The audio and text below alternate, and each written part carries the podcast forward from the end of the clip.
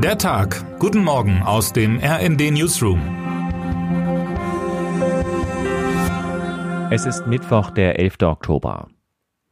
Von heute an kommen die NATO-Verteidigungsminister für zwei Tage in Brüssel zusammen, um über die weitere Unterstützung der Ukraine zu beraten. Für diesen Mittwoch ist unter anderem das Treffen der US-geführten Ukraine-Kontaktgruppe geplant. Am späten Nachmittag tagt dann erstmals auf ministerialer Ebene der im Juli ins Leben gerufene NATO-Ukraine-Rat. Man darf gespannt in die belgische Hauptstadt blicken, auch weil sich seit dem letzten Zusammentreffen Grundlegendes geändert hat. In einem historisch einmaligen Akt hat das US-Repräsentantenhaus seinen Vorsitzenden Kevin McCarthy abgewählt und so das Vertrauen in die Handlungsfähigkeit der Vereinigten Staaten unterminiert. Vor wenigen Tagen erst reiste der deutsche Bundespräsident Frank-Walter Steinmeier in die USA, ließ sich von Präsident Joe Biden die weitere Ukraine-Militärhilfe versichern. Gleichwohl sind im bis Mitte November gültigen Übergangshaushalt, den der geschasste McCarthy noch mit den Demokraten ausgehandelt hatte, keine weiteren Mittel für die Unterstützung der Ukraine enthalten. Für eine völlig neue Dynamik sorgt nun zudem die sich bedrohlich zuspitzende Lage im Nahen Osten.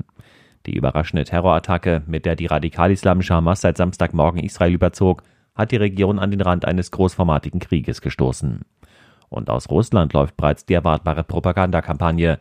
Der Westen habe den Nahostkonflikt vernachlässigt, stattdessen eine Ukraine-Obsession entwickelt. Dass dort nun ein Flächenbrand droht, kommt dem Kreml durchaus gelegen.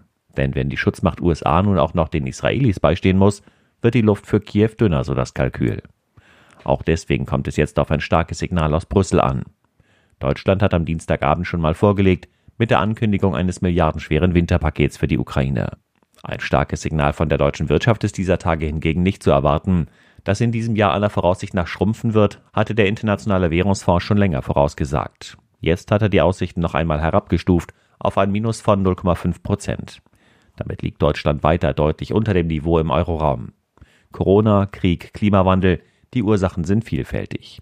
Hinzu kommen ein paar sehr deutsche Klötze am Wirtschaftsbein, die marode Infrastruktur, die stockende Digitalisierung, die Bürokratie. Weltweit wird die Lage angespannt bleiben, schreibt RD-Chefredakteurin Eva Quadbeck in ihrem Kommentar zur IWF-Prognose. Umso wichtiger ist, dass Deutschland aus seiner Trägheit erwacht und die Dinge, die es selbst beeinflussen kann, endlich in die Hand nimmt. Zum Beispiel mit dem von Kanzler Olaf Scholz vorgeschlagenen Deutschlandpakt.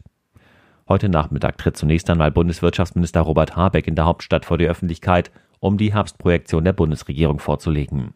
Es sollte vor dem Hintergrund der aktuellen Voraussagen doch arg überraschen, erschien Habeck heute nicht als der Überbringer schlechter Nachrichten.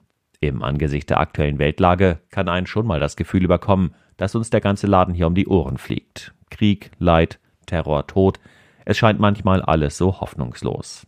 Aber dann gibt es wieder Momente, in denen die Dunkelheit ein wenig aufbricht, in denen die Hoffnung zurückkehrt. Ich hatte so einen Moment, als ich mir das Video angeschaut habe vom Auftritt der irischen Rockband U2 in Las Vegas neuem Eventwahrzeichen Sphere. Ich war nie U2-Fan, ich fand Bono immer irgendwie manieriert. Aber wie der 63-Jährige um Fassung ringend über die Opfer des Hamas-Massakers auf einem Musikfestival in Israel spricht, den toten jungen Menschen den Hit Pride in the Name of Love widmet, das hat mich gekriegt. Auf dem Supernova-Festival in der Negev-Wüste unweit der Grenze zum Gazastreifen hatten Hamas-Terroristen am Samstagmorgen ein Blutbad angerichtet, mindestens 260 Besucherinnen und Besucher umgebracht. Seit dem frühen Dienstagabend heißt es nun, die vom Festival verschleppte deutsche Israelin Shani Luke, von der Aufnahmen kursieren, wie sie halbnackt auf der Ladefläche eines Pickups liegend von Terroristen durch die Straßen gefahren wird, könne womöglich noch am Leben sein. Ihrer Mutter zufolge soll sie schwer verletzt in einem Krankenhaus in Gaza liegen. Mein Kollege Matthias Schwarzer berichtet zudem von zwei deutschen DJ-Acts, die dem Massaker entkommen konnten. Ein kleines bisschen Licht in all der Dunkelheit. Wer heute wichtig wird. Bereits am 24. September ist die von der NASA-Sonde Osiris-Rex abgeworfene Asteroidenprobe sicher in der Wüste Utahs gelandet. Heute um 17 Uhr mitteleuropäischer Zeit ist es nun endlich soweit. Die NASA präsentiert den Inhalt des Probenbehälters der Weltöffentlichkeit, live gestreamt über die Kanäle der US-Raumfahrtbehörde in den sozialen Medien. Das Material, das bei der Mission vor drei Jahren auf dem Asteroiden Bennu eingesammelt wurde, ist dabei wohl zunächst einmal nichts anderes als Staub. Für die Forschung ist es aber Staub, der die Welt bedeutet, Zumindest verspricht man sich davon Erkenntnisse über die Entstehung des Sonnensystems vor mehr als viereinhalb Milliarden Jahren. Und damit wünschen wir Ihnen einen guten Start in diesen Tag. Text Marco Nehmer, am Mikrofon Sönke Röhling. Mit rnd.de, der Webseite des Redaktionsnetzwerks Deutschland, halten wir Sie durchgehend auf dem neuesten Stand. Alle Artikel aus diesem Newsletter finden Sie immer auf rnd.de slash der Tag.